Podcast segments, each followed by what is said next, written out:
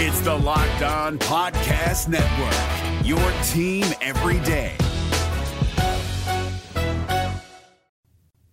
Welcome to the party. I'm Sam Ekstrom of Locked On Sports Minnesota. The Vikings over under is set, and Lamar Jackson requests a trade. Arif Hasan and I discuss that on today's Minnesota Football Party. Locked On Sports Minnesota podcast. It's endless Minnesota Vikings talk with the diverse voices of your local experts. It's time for the Minnesota Football Party. It's your guys hanging out talking next level Vikings football. So join in with Pro Football Network's Arif Hasan, Locked On Vikings Luke Braun, Superior Sports Talks Luke Inman, and Vikings insider Sam Ekstrom, plus the biggest names in Minnesota football for the Minnesota Football Party. And it starts now.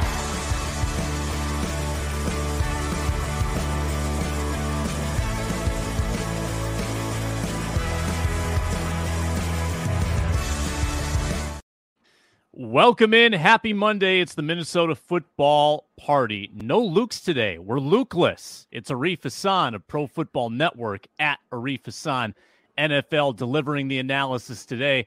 I'm Sam Ekstrom on Twitter at Sam Ekstrom covering the Vikings here at Locked On Sports Minnesota. Arif, we got plenty to get into, but before we do that, a reminder that the show is brought to you by FanDuel. It's the official sports book of Locked On. You can make every moment more by going to fanduel.com slash locked on.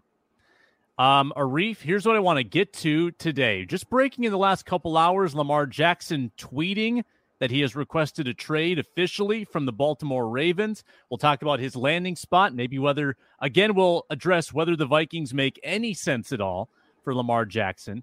Uh, I want to talk Marcus Davenport and Dean Lowry. They both sports reporters late last week. We'll talk about their ceilings and uh, maybe a little nerdy stat of the day. And I've got a crazy trade scenario to run by you that I got in my Twitter mentions last week. Uh, Arif Hasan, hope your weekend was swell. Uh, how you doing today? I'm good. I'm even better knowing that we're Lukeless. As you know, this has been a dream of mine for quite some time. Uh, but yeah, no, my my weekend went pretty well. I was uh, I drove a lot actually. I ended up having uh, to take like a 16 hour road trip. So Wow. I hope that was was this like a, a planned road trip?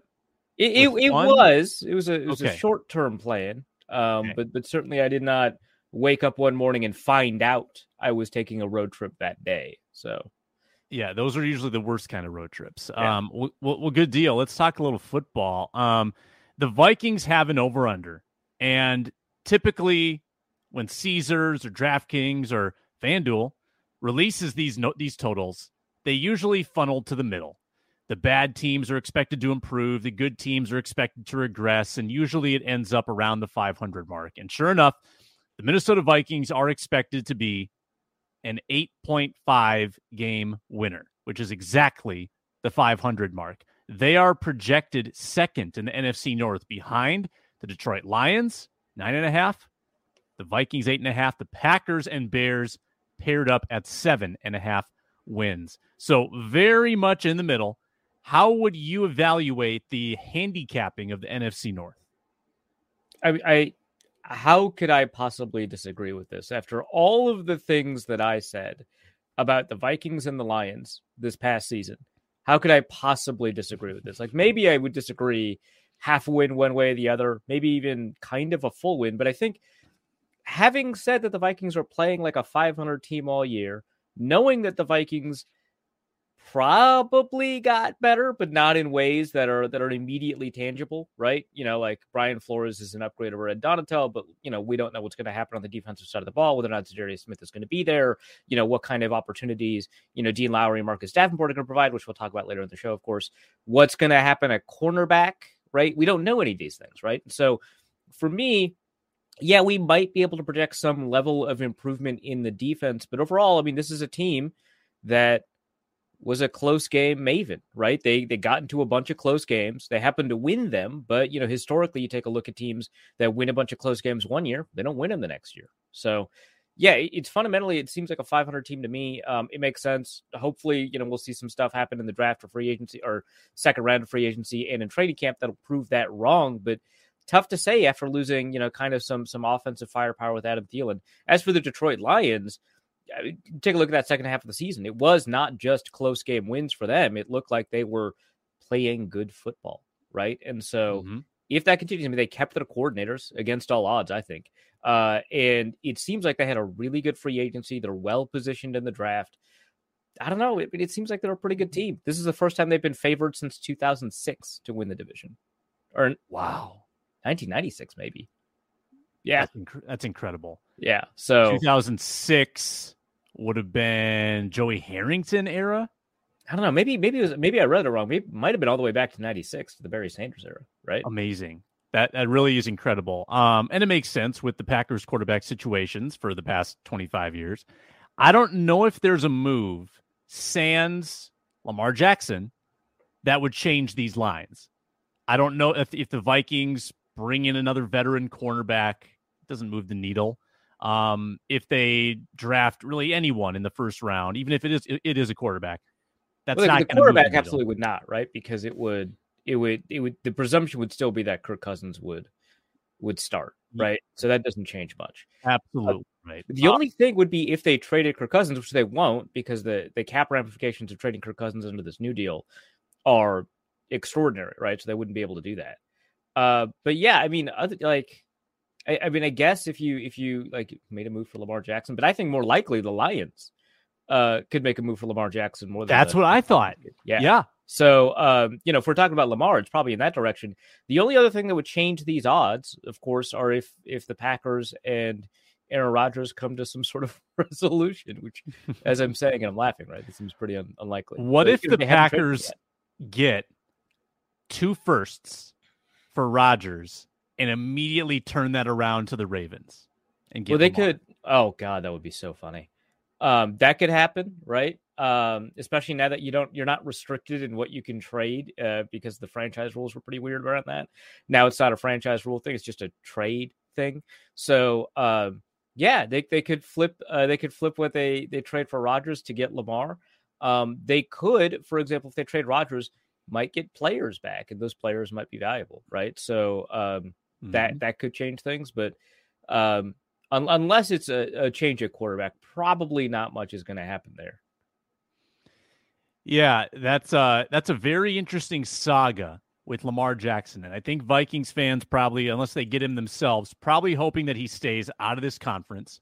I think going to the Colts would be very satisfactory for anyone in the NFC. Yes, please stay over there.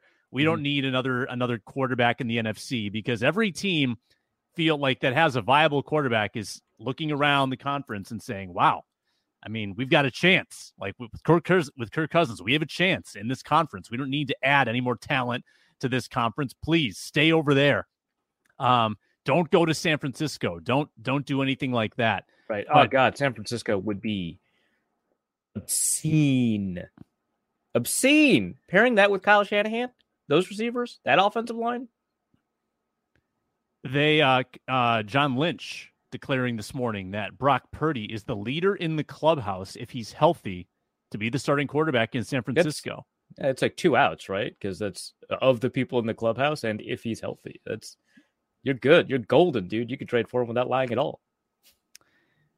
Trey Lance, he's still, I think, got to be shopped to some extent. You got to at least see what teams are willing to give up. Maybe oh it's yeah not, yeah no have to- maybe yeah, it's not to- much. yeah Like maybe there's just not enough on tape. Maybe the injury concern is too high to, to really get anything meaningful. But I would still be looking to move him and seeing what you can get. Uh, any other targets that you would like or landing spots for Lamar Jackson at this point?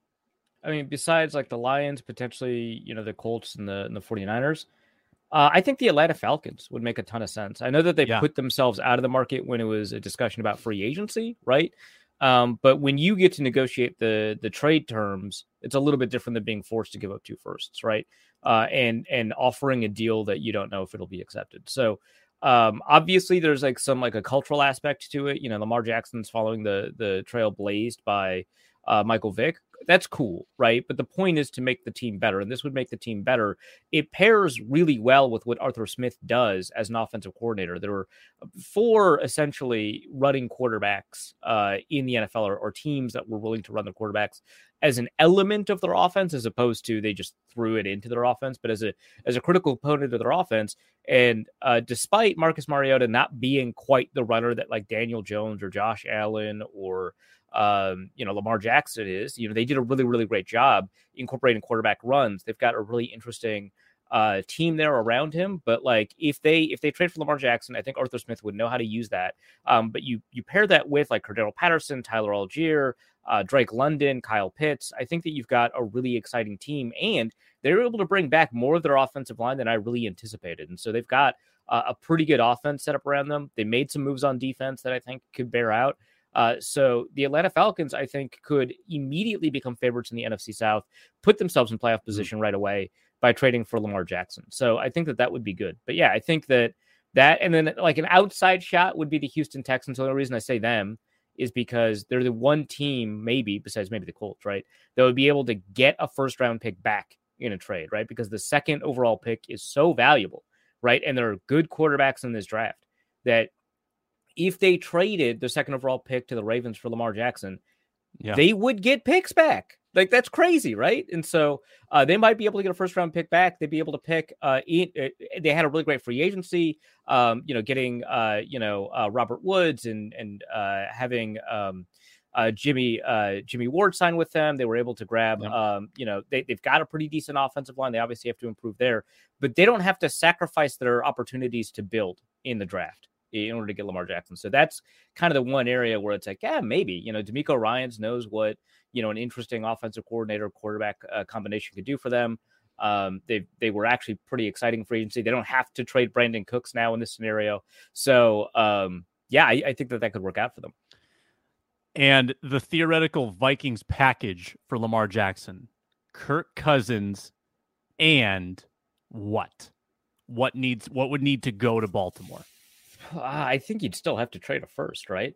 But um, be like Kirk Cousins and a first. But because you're taking on a pretty significant cap hit and whatever new deal you're going to work out with Jackson, it's not going to be as expensive as like moving up into the first round for a player, right? Because that first round player is going to be eight million dollars. Lamar Jackson's going to be forty million, right? Mm-hmm. And, and so probably it would be maybe a first round pick and then a third. I don't actually think if you're adding Kirk Cousins in there, I mean, the Ravens become competitive, right? You know, I don't trust Kenny Pickett and the Steelers. I don't trust, you know, whatever the Cleveland Browns are going to be able to put together with Deshaun Watson because he hasn't played well, right? It's just the Bengals. And I think that you've got, which is a lot, right? But I, I think that becoming immediately competitive um, and seeing what a good passing game can do, right? Like seeing like if it really is the receivers, right? I think I think that is probably, but you still would probably have to give up a first round pick, just not that much more, unlike other teams. Weird shift. Um, if the Ravens went from Lamar Jackson to Kirk Cousins yeah. as their quarterback, yeah, I'm just so befuddled by by what exactly is going on with Baltimore because I love parts of that organization. Like the relationship between coach and quarterback seemed unbelievable. Um, the analytically forward thinking seemed you know really cool to me. It doesn't mean people it doesn't mean that people are treating you well, but I just liked their mindset there. I loved what they did in drafts. And yet the players that they got in drafts didn't always pan out, weren't always happy in Baltimore. Um, and this relationship with the Mars just deteriorated. So I'm I'm so confused. There's a very there's a duality with what I'm observing in Baltimore. Do you have any any gut on on what exactly the breakdown has been here? Uh, I mean, I think that there's something to be said. Like we have been praising the Baltimore Ravens front office. Uh, I mean, since they they were the Ravens, right? Since they stole the team from Cleveland, right? So, um, since Ozzie Newsome took over, uh, that we've been really just, and by we I mean the NFL media at large has been really ecstatic. But they've they've hurt the relationship with a lot of players over the years, a lot of players, not just Lamar Jackson. Um, and a lot of teams leave the Raven or a lot of players leave the Ravens kind of happy that they did. Uh, and so, which I find really interesting because there's a perception of a really well-run organization there, and I think that it's fair to say that John Harbaugh is a, is a good coach, but um, the long-lasting relationship aspect of it just doesn't seem to be something that's there. And I think that with Lamar Jackson specifically, all of those elements are at play. The Ravens have long been an organization that has basically dared their free agents to to hit free agency and then come back and see if their market value is uh, is appropriate, and they lose a lot of players that way. Um, they've long been an organization that does that. With a quarterback, it is a little bit different because there is some element of like lost trust or like uh, a loyalty thing. But on top of that, all of that is is there. All of that hurts the relationship. But I think it gets supercharged with the lack of an agent because all of the negotiating tactics you'll use with an agent to diminish a player's value, you're now using to the play on at the player's face, right? You're telling yeah. the player that you don't think that he's worth very much, right? And and that's a part of negotiation, and that's one reason among like a, a dozen that players often get agents. Um, but like you, like Lamar Jackson comes to the table and says, "Hey, I was an MVP candidate. I was a unanimous MVP in 2019. Um, I did really amazing stuff. You take a look at you know what it's like when I'm there, what it's like when I'm not there. I am a great quarterback." And the Ravens respond with, uh, you know, you can't pass the ball well enough to be considered a franchise quarterback. You get hurt all the time. Uh, you know, we'd love to have you, but right, um, you know, there are these elements that we're concerned about. We don't think that you're a very good passer yet. We don't think that you're very durable. We don't think um, that you know we can win in the playoffs with you. And you're a player. You're going into that negotiation hoping to to advocate for yourself, and you come out of it feeling like you know what the Ravens actually think about you. When the whole point of a negotiation is to diminish the other teams or the other side's value so that you can get the best deal possible. Um, I guess that's probably not how a lot of people would define a negotiation, but that's one element of you know getting the best possible deal. And so that I think you know really maximizes that that that problem. And then there's even yeah. a perception among at least some Ravens players, right, that Lamar Jackson could have played last season through injury and he didn't. Um, I know that that you know it hit social media for a little bit, and so some people got pretty upset about that. So all of those, I think, play a role. It's messy. It's complicated. That's for sure. And I, I would have never anticipated this outcome. But here we right. are. Lamar Jackson seems to be moving on, says he requested a trade March 2nd. Uh, we're going to talk Marcus Davenport and Dean Lowry's impact and ceiling on the Vikings after I remind you that FanDuel powers today's show and all its shows on Locked On Sports Minnesota. March Madness is heating up. We've got our final four. Arif Hasan is sweating out the bracket pool, hoping that he wins. There's no better place to get in on the action than FanDuel, America's number one sports book. Because right now, FanDuel is giving new customers a no sweat first bet up to $1,000. Yes, $1,000 back in bonus bets if that first bet for some reason does not win. Just go to fanduel.com slash locked on, sign up today, claim your no sweat first bet. You can wager on everything from money lines to point spreads to which team will be cutting down the nets uh, in the final four. That's all on the safe, secure, super easy to use app. Don't miss your chance at a no sweat first bet up to $1,000 back in bonus bets if the first bet doesn't win at fanduel.com slash locked on. Sign up there. Make every moment more with FanDuel. Uh, Arif, let's let's give the update on the bracket pool. Oh, I think man. this is this is the scenario as I understand it. You're leading, you've lost yeah. your champion. yeah, you've lost all of your point. You've lost all of your point gaining possibility. Um, yeah. So my understanding is that there are two people within striking distance of me that have their champion left, and those champions are UConn and Miami, right? If I, I don't, I don't see a Miami. I see. Okay, I'm. I I'm see it's, it's another bracket pool I'm in then. Okay, there's um, a UConn who can catch you. Yeah, so that's the issue is because I do have UConn going pretty far, but in order to win, I think I need UConn to lose as quickly as possible and close me out entirely. And so my hopes are in Texas making the championship game. Those are my only opportunities, I think, to make points. Um, it's so, it's it's rough out there. Yeah. So so here's here's how I'm seeing it. You had UConn in the Final Four, but you had Texas in the championship. Texas is out. Miami hit Miami okay. beat you know Miami's in the final four in that in that regional. Okay. So yeah. you cannot gain another point, but so I so I just need UConn to lose. That's it. You need UConn to lose and you will win. Yeah. Oh man. Oh man. It's gonna be That's rough. That's rough. Oh who is gosh. who is this guy that you're competing against? Um Evan McGraw. Evan McGraw. Evan McGraw. If you're watching, DM Arif, DM me. We'll get you on the show so you guys can smack talk before Let's the final this. four. Evan McGraw, who had I, I should have trusted because remember the one so the one pick I did not make based on vibes alone was UConn. That's the only team that I changed my mind on because I saw outside information. It was because of a TikTok.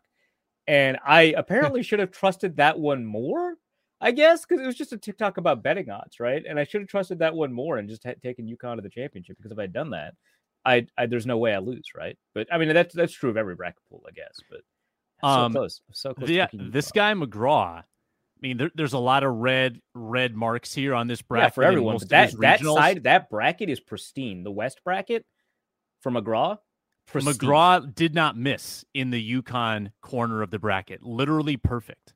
Yeah, that's wild. And and honestly, the the the, the bracket opposite that um, did pretty well. Obviously, picked Purdue instead of uh, Fairleigh Dickinson and FAU, but otherwise, I mean, that's a really good other side of the bracket too, comparatively mm-hmm. speaking. So this is Evan McGraw. I, either you know as much about basketball as I do, and we're both just kind of swinging wildly, or you know a lot. That's crazy. uh, well, we're rooting for. Well, we're obviously rooting for Evan to beat you, but uh, I mean, but, you are. I, I understand everyone in the Locked On Network rooting for Evan McGraw. That's fair. If I was in a different spot, I would too. But well, not Ron Johnson though. Ron Johnson has to pay the pay the bonus if Evan wins. If you win, then it's just the normal like pot, the side pot that we have. But if Evan wins and beats the locked on host, then Ron Ron's got to pay. I'm not up. eligible for Ron's money. Oh man. Yeah, I, I didn't read the you, contest rules. You you are too yeah you're too ingrained in the team. Um. here's what we're getting into next Marcus Davenport and Dean Lowry, the new Vikings defensive lineman. They spoke to reporters last week. Couple good nuggets from that. Um, Dean Lowry saying that Kwesi Adofo-Mensah, and this is Kwesi, mind you, this is the GM. This is not the coach. This is not the defensive line coach. Kwesi approached Dean during their meetings and told him that he was bad. Well, not really that. He told them where he wanted him to get better, where he feels like he has room to improve, and was very forward about that. And that actually it caught Dean Lowry off guard, but impressed him. Um, so that's an interesting, I thought, approach from Kwesi Adofo-Mensah. And then both Lowry and Marcus Davenport very honest about the seasons they had in 2022, that they both felt like they left something on the table. Uh, Marcus Davenport only had half a sack. Dean Lowry uh, regressed. He had like 23 fewer pressures. And granted, he played a lot less in that Green Bay rotation. Both of them think they left some meat on the bone. What do you think about their ceilings in this defensive line rotation for the Vikes? Right. So, uh, yeah, this is a, a, different question than like, was it a good signing or what are the odds that they play well? It's just what happens if they happen to play well. There's the ceilings for both of them are tremendous. I don't think anyone kind of denies that given their level of play in the past. I think, you know, I, I've never been a Marcus Davenport fan. I thought that the Saints uh, I thought he shouldn't have been a first round pick that year. I thought the hype at the Senior Bowl was all wrong. I thought the Saints overpaid for him. Remember, they traded a first round pick to the Green Bay Packers uh, in order to, to to get that first round pick. Uh, so for, two firsts mm-hmm. essentially uh, to to get Marcus Davenport. And I thought that that was a huge mistake. But you know, separating that from who he is as a player, what he's done in the NFL since then, and what his potential is, his potential is really tremendous. I mean, he is uh, when he's healthy a really great athlete. When he is uh, locked and loaded, he's 265 to 280 pounds. He is, uh, you know, he's got tremendous length, great burst, not as much cornering ability as you expect out of an edge defender, but extraordinary strength, uh, fantastic uh, lower body explosion. Um, he has the ability to make, you know, 15 sacks a year if everything is clicking and some balls bounce his way. Now, the thing is, last year, he did not play well, but he did not play as poorly as half a sack kind of implies. I did mention on the last show that I was on that, you know, there is something to that noise, that it's not all just pressure rate, right? That the reason he finished poorly was because he was out of shape, and those sacks are representative of the fact that he couldn't finish. But there is something to the fact that he did get those pressures. So if he's in shape and he is, you know, a decent pressure producer, he's a little bit above average as a pressure producer, from my understanding last year. Um, and then you've got a lot of opportunity with him and Danielle Hunter to really, really make some noise. And the thing is, he um, last year was double teamed at a higher rate than Cameron Jordan, which is pretty weird, hmm. right? Uh, also, he had a higher pass rush win rate than Cameron Jordan. Pretty weird, right? Like given the reputations of both players, the performances of both players and stuff like that. Um, he has something there that he still has uh, left to achieve. And I think the Vikings have under Kwesi, I think the past two free agencies have shown that they're really willing to buy the dip. I mean, that's what Darius Smith was. They bought the dip, right? And I think that that's what's happening with Marcus Davenport. I think with Dean Lowry, kind of a similar thing. Now, I don't know why Lowry seemingly lost, seemingly lost a lot of his lower body explosion in 2022. In 2021, you take a look at his bull rushing capability, his ability to collapse the pocket, his ability to close off these run lanes, uh, especially in the second half of 2021 and he was dominant. I mean, he was really, really quite good. You compare him the second half of 2021, you compare him to other interior defensive linemen, you could make the case that he's a top 10 interior defensive lineman for the second half of 2021. Wow. That is his ceiling. I don't know if he'll ever hit that, right? But that is his ceiling. Um, now in 2022, um, you know, you mentioned that he had fewer snaps. That's for a reason, right? He wasn't playing as well, so they gave him less time. Uh, he didn't collapse the pocket. He was beaten off the snap. His uh, explosion just wasn't there. Don't know what the issue was. Uh, now it'd be really curious if if Kwesi figured out what the issue was and communicated that to Dean Lowry, which I, of all people in the front office, the person I, I think would be least I, guess, capable of doing that is Kwesi. And I think yeah. he's one to admit that, right? And so he surrounds himself with football people who uh, do a much better job at kind of evaluating these things. Certainly they signed off on this sort of thing, but I find that really interesting. And and and this is another player where you're buying the dip, where he's coming off of a down year you're making sure you get the most out of it. Now that's not always the case. I don't think they bought Byron Murphy at a dip, but I think that we're seeing a pattern emerge where they buy players at a dip, hoping that they've purchased the ceiling for pretty cheap and they put trust in the coaching staff to be able to activate that ceiling. And I think that's why the workout yeah. bonus for Marcus Davenport, by the way, is so tremendous. You see that a million dollar workout bonus? Um, yes. That, that, I mean, he showed up to training camp last year, 300 pounds. That can't happen. I think the workout bonus, in part, I don't know if there's a cap ramification to it. I doubt it actually. Um, but I, I think the workout bonus, in part, is because he he couldn't make weight last year. Uh, and and uh, and and he is supposed to be playing at 280 pounds. For most of his career, he struggled to get up to 280 during the season. He would drop down to 260, and he'd have to force himself to to gain right, both with working out and with eating. Difficult mm-hmm. for him to get to 280. He gets injured right at the end of I think 2021, and his injury recovery is slow enough that he's still eating the amount that he would need to eat in order for his workouts to work out, but he's not working out as much. So he shows up to camp 300 pounds. He's sluggish all season, all season. So I think that the million dollar workout bonus is tied to that. That's super interesting. It might explain too why he's never been a three down guy. I mean, maybe maybe stamina was an issue. Maybe just run stopping. Yeah, he's never general. had what over 600 snaps in a season, something like that. Cor- correct. Yeah, I think he's... he was slated to this season, and and given the 300 pound issue, they were like, we, we can't do this. And that also might explain why he hit free agency and was not extended oh, yeah, no, 100%. prior. Like, like, like all, all of that prior to to some of the several like I would say the reason he didn't hit 600 snaps, he has had injuries that plays a role, but also like Trey Hendrickson was there right before he signed with the Bengals, um, and so he was mm-hmm. he was second fiddle to to Trey Hendrickson and Cameron Jordan, so he's part of a rotation. He's a third down guy. His pressure production on third down. Everybody's pressure production on third down is a lot better. So his pressure production was kind of um, uh, misleading. And then he gets a full time job, and just in time for him to get a full time job, he gets injured, and so he doesn't get to play 600 snaps. 2021, 2022, he's you know out of shape. So mm-hmm. I, that is a huge concern, right? That he hasn't played 700 plus snaps in the season.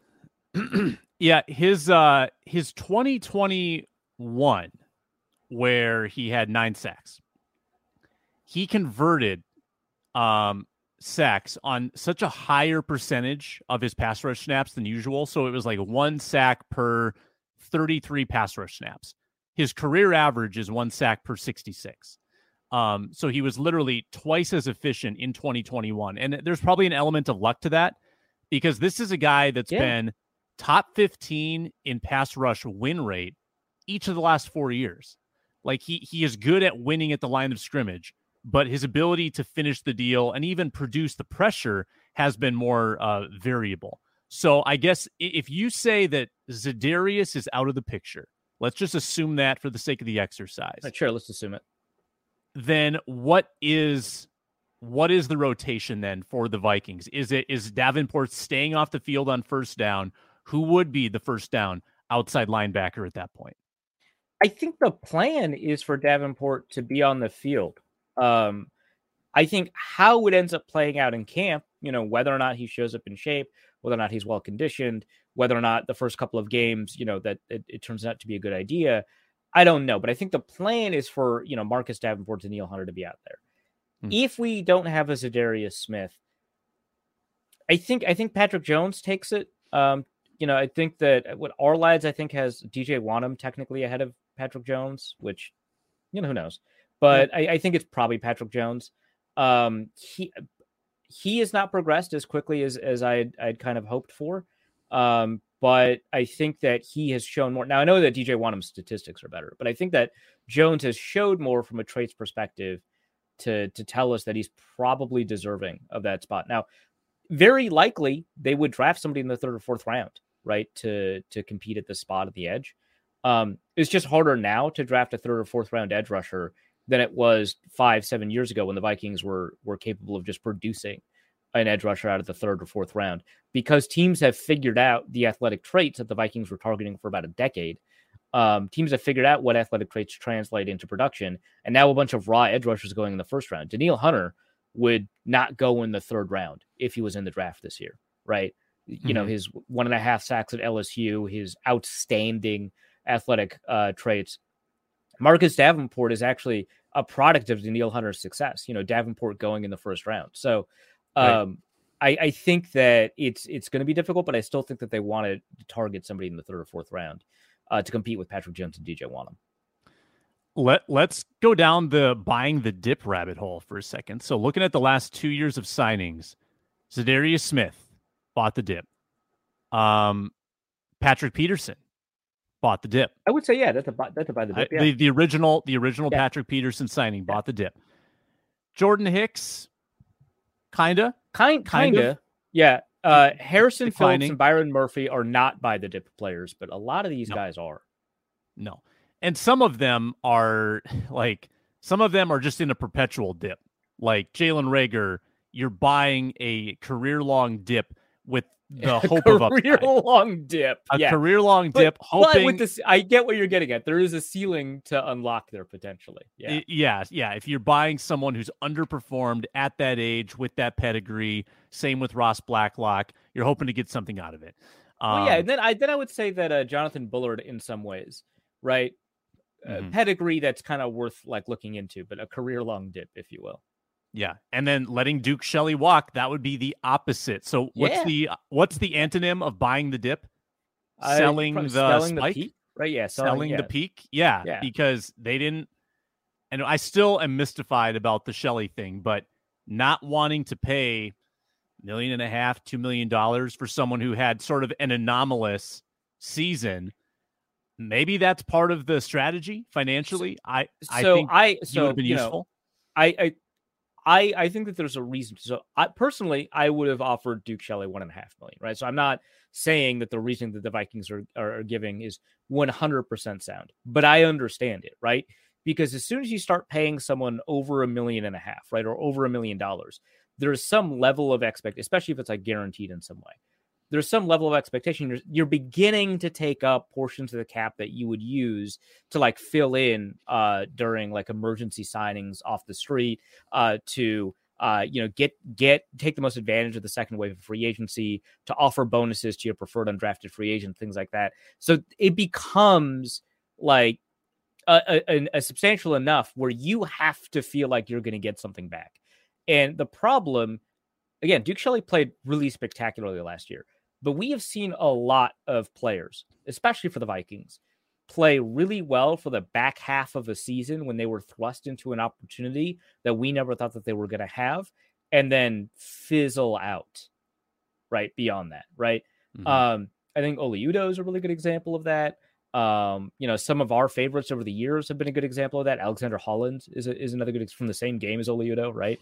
um, you know, we we've seen a lot of players do this, right? Um, where where for like a, a some chunk of time, Charles right? Johnson. Is, I was going to say example. Charles Johnson, right? And then I and then I was Yeah. like, did did he ever do that? But yeah, I think Charles Johnson's a really good example of that. Um, where uh where there's just like some some amount of time where a player with a with an uncertain pedigree does really well for a short period of time, and then it just it just kind of fizzles out. Um, the problem is, given that history, given that knowledge of how those players uh, perform, generally speaking, the Vikings would go into this next season not having a position for Duke Ke- Shelley to play as a starter. He would not start for the Vikings. In an ideal world, the Vikings signed Duke Shelley for like one and a half million dollars. They would not change their cornerback plans one iota. They would still draft a guy to play opposite Byron Murphy, right? And that means that in an ideal world, Duke Shelley doesn't play a snap.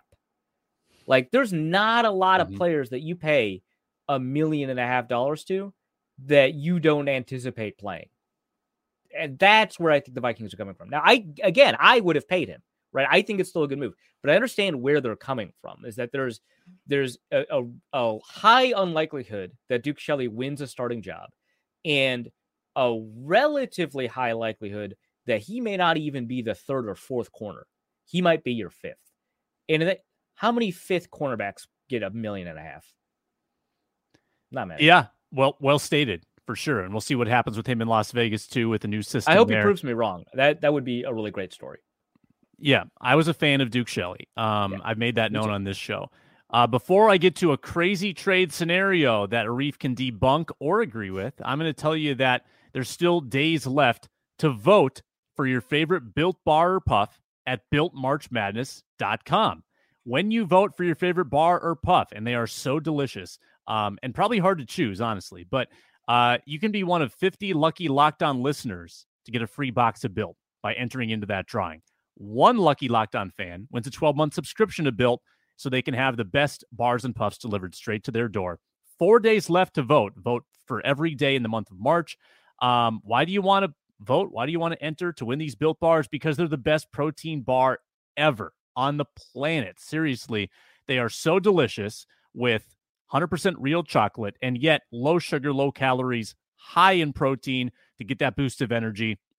Go to builtmarchmadness.com right now. Vote for your favorite bar or puff and pick up a box while you're there. All right, Arif, this is the trade scenario that we're closing the show with. Um, Don John 2 has sent me a handful of these, and I love all of them. Here's his All right. latest suggestion Vikings trade Dalvin Cook and a fourth round pick to the Bills for Stefon Diggs and a future fifth. Bills get a brother brother running back tandem with James and Dalvin Cook. They free up cap space to land OBJ. Vikings bring back Diggs in the offense he always wanted with more protection due to uh, JJ and TJ. Um, So- who says no? So okay, so the so uh Dalvin Cook and what for Stefon Diggs and what? Yeah, I think the compensation might need to be tweaked a little bit here. Um, it's Cook and a fourth for Diggs and a future and a future fifth.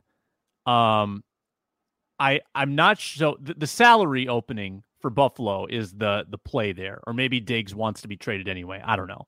Um, but I, th- more so than the nuts and bolts of the trade package, Arif.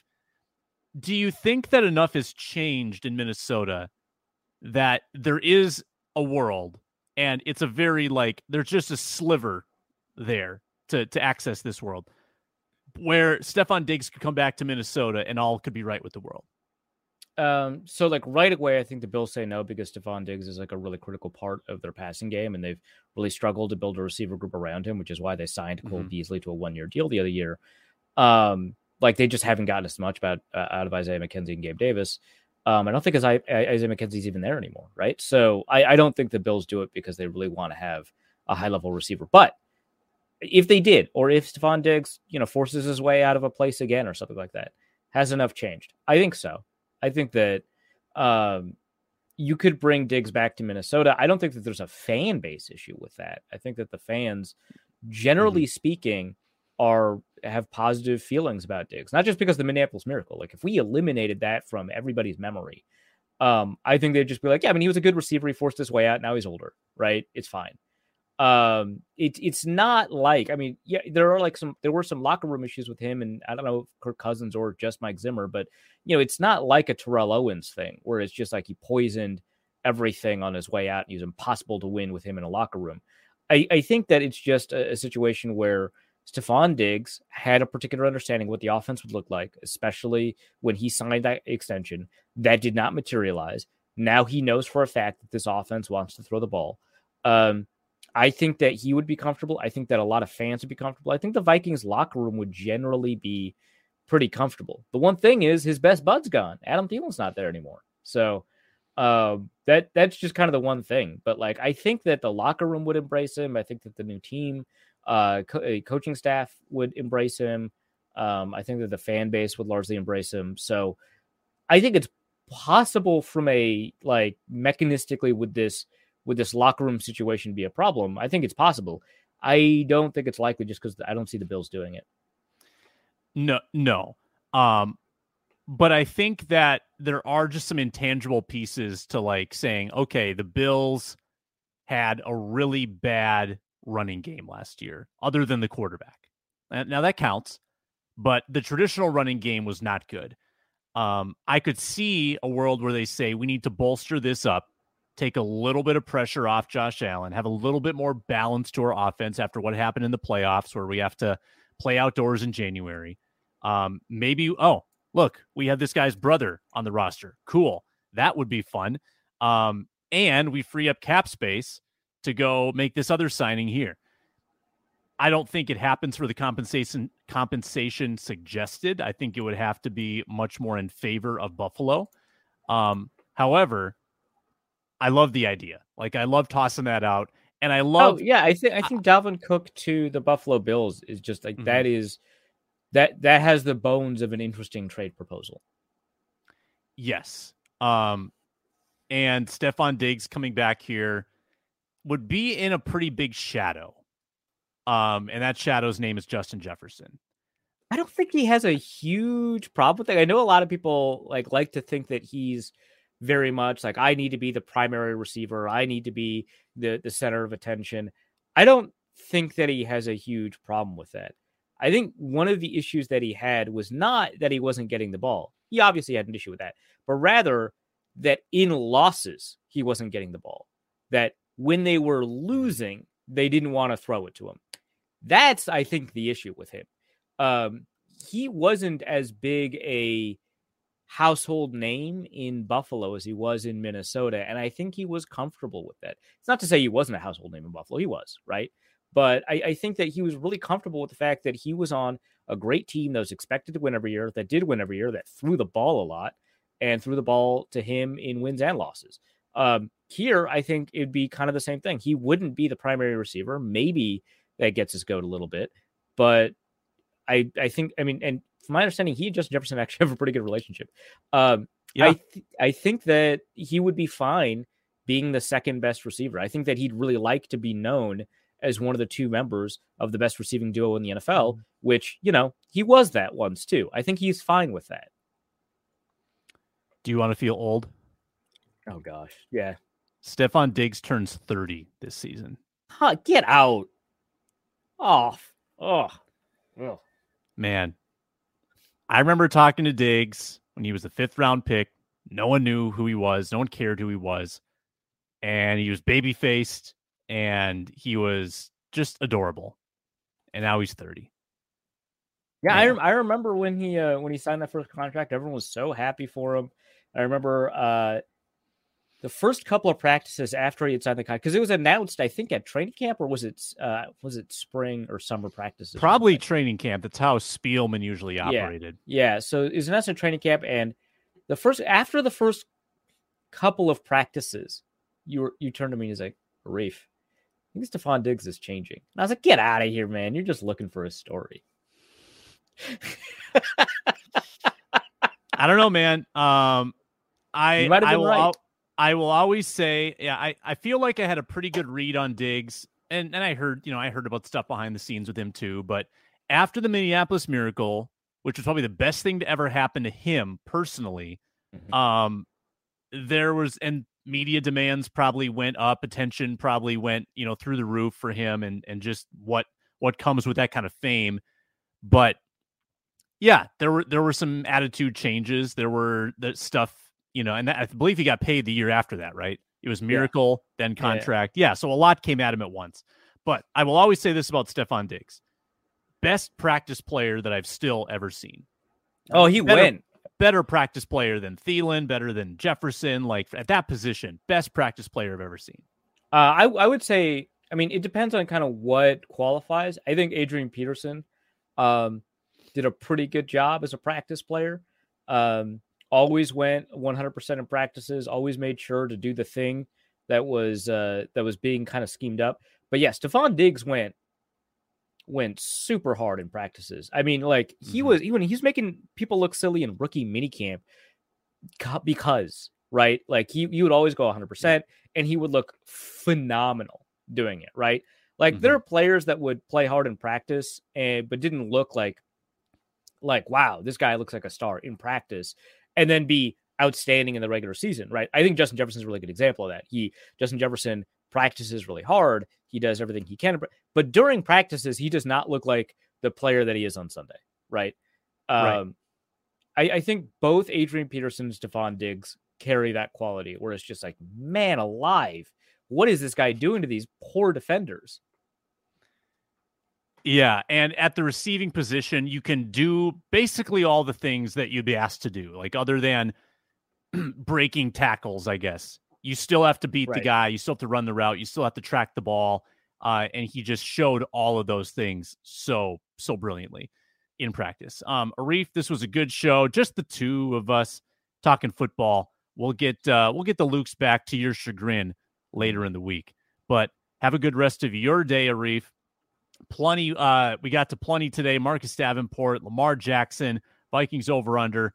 Uh, if you joined this show late during the premiere, go back watch the beginning on demand on Locked On Sports Minnesota. You can also find us free and available wherever you listen to podcasts.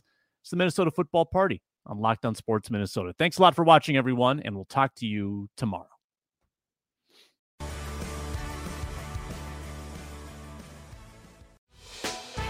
Hey, Prime members, you can listen to this Locked On podcast ad free on Amazon Music. Download the Amazon Music app today.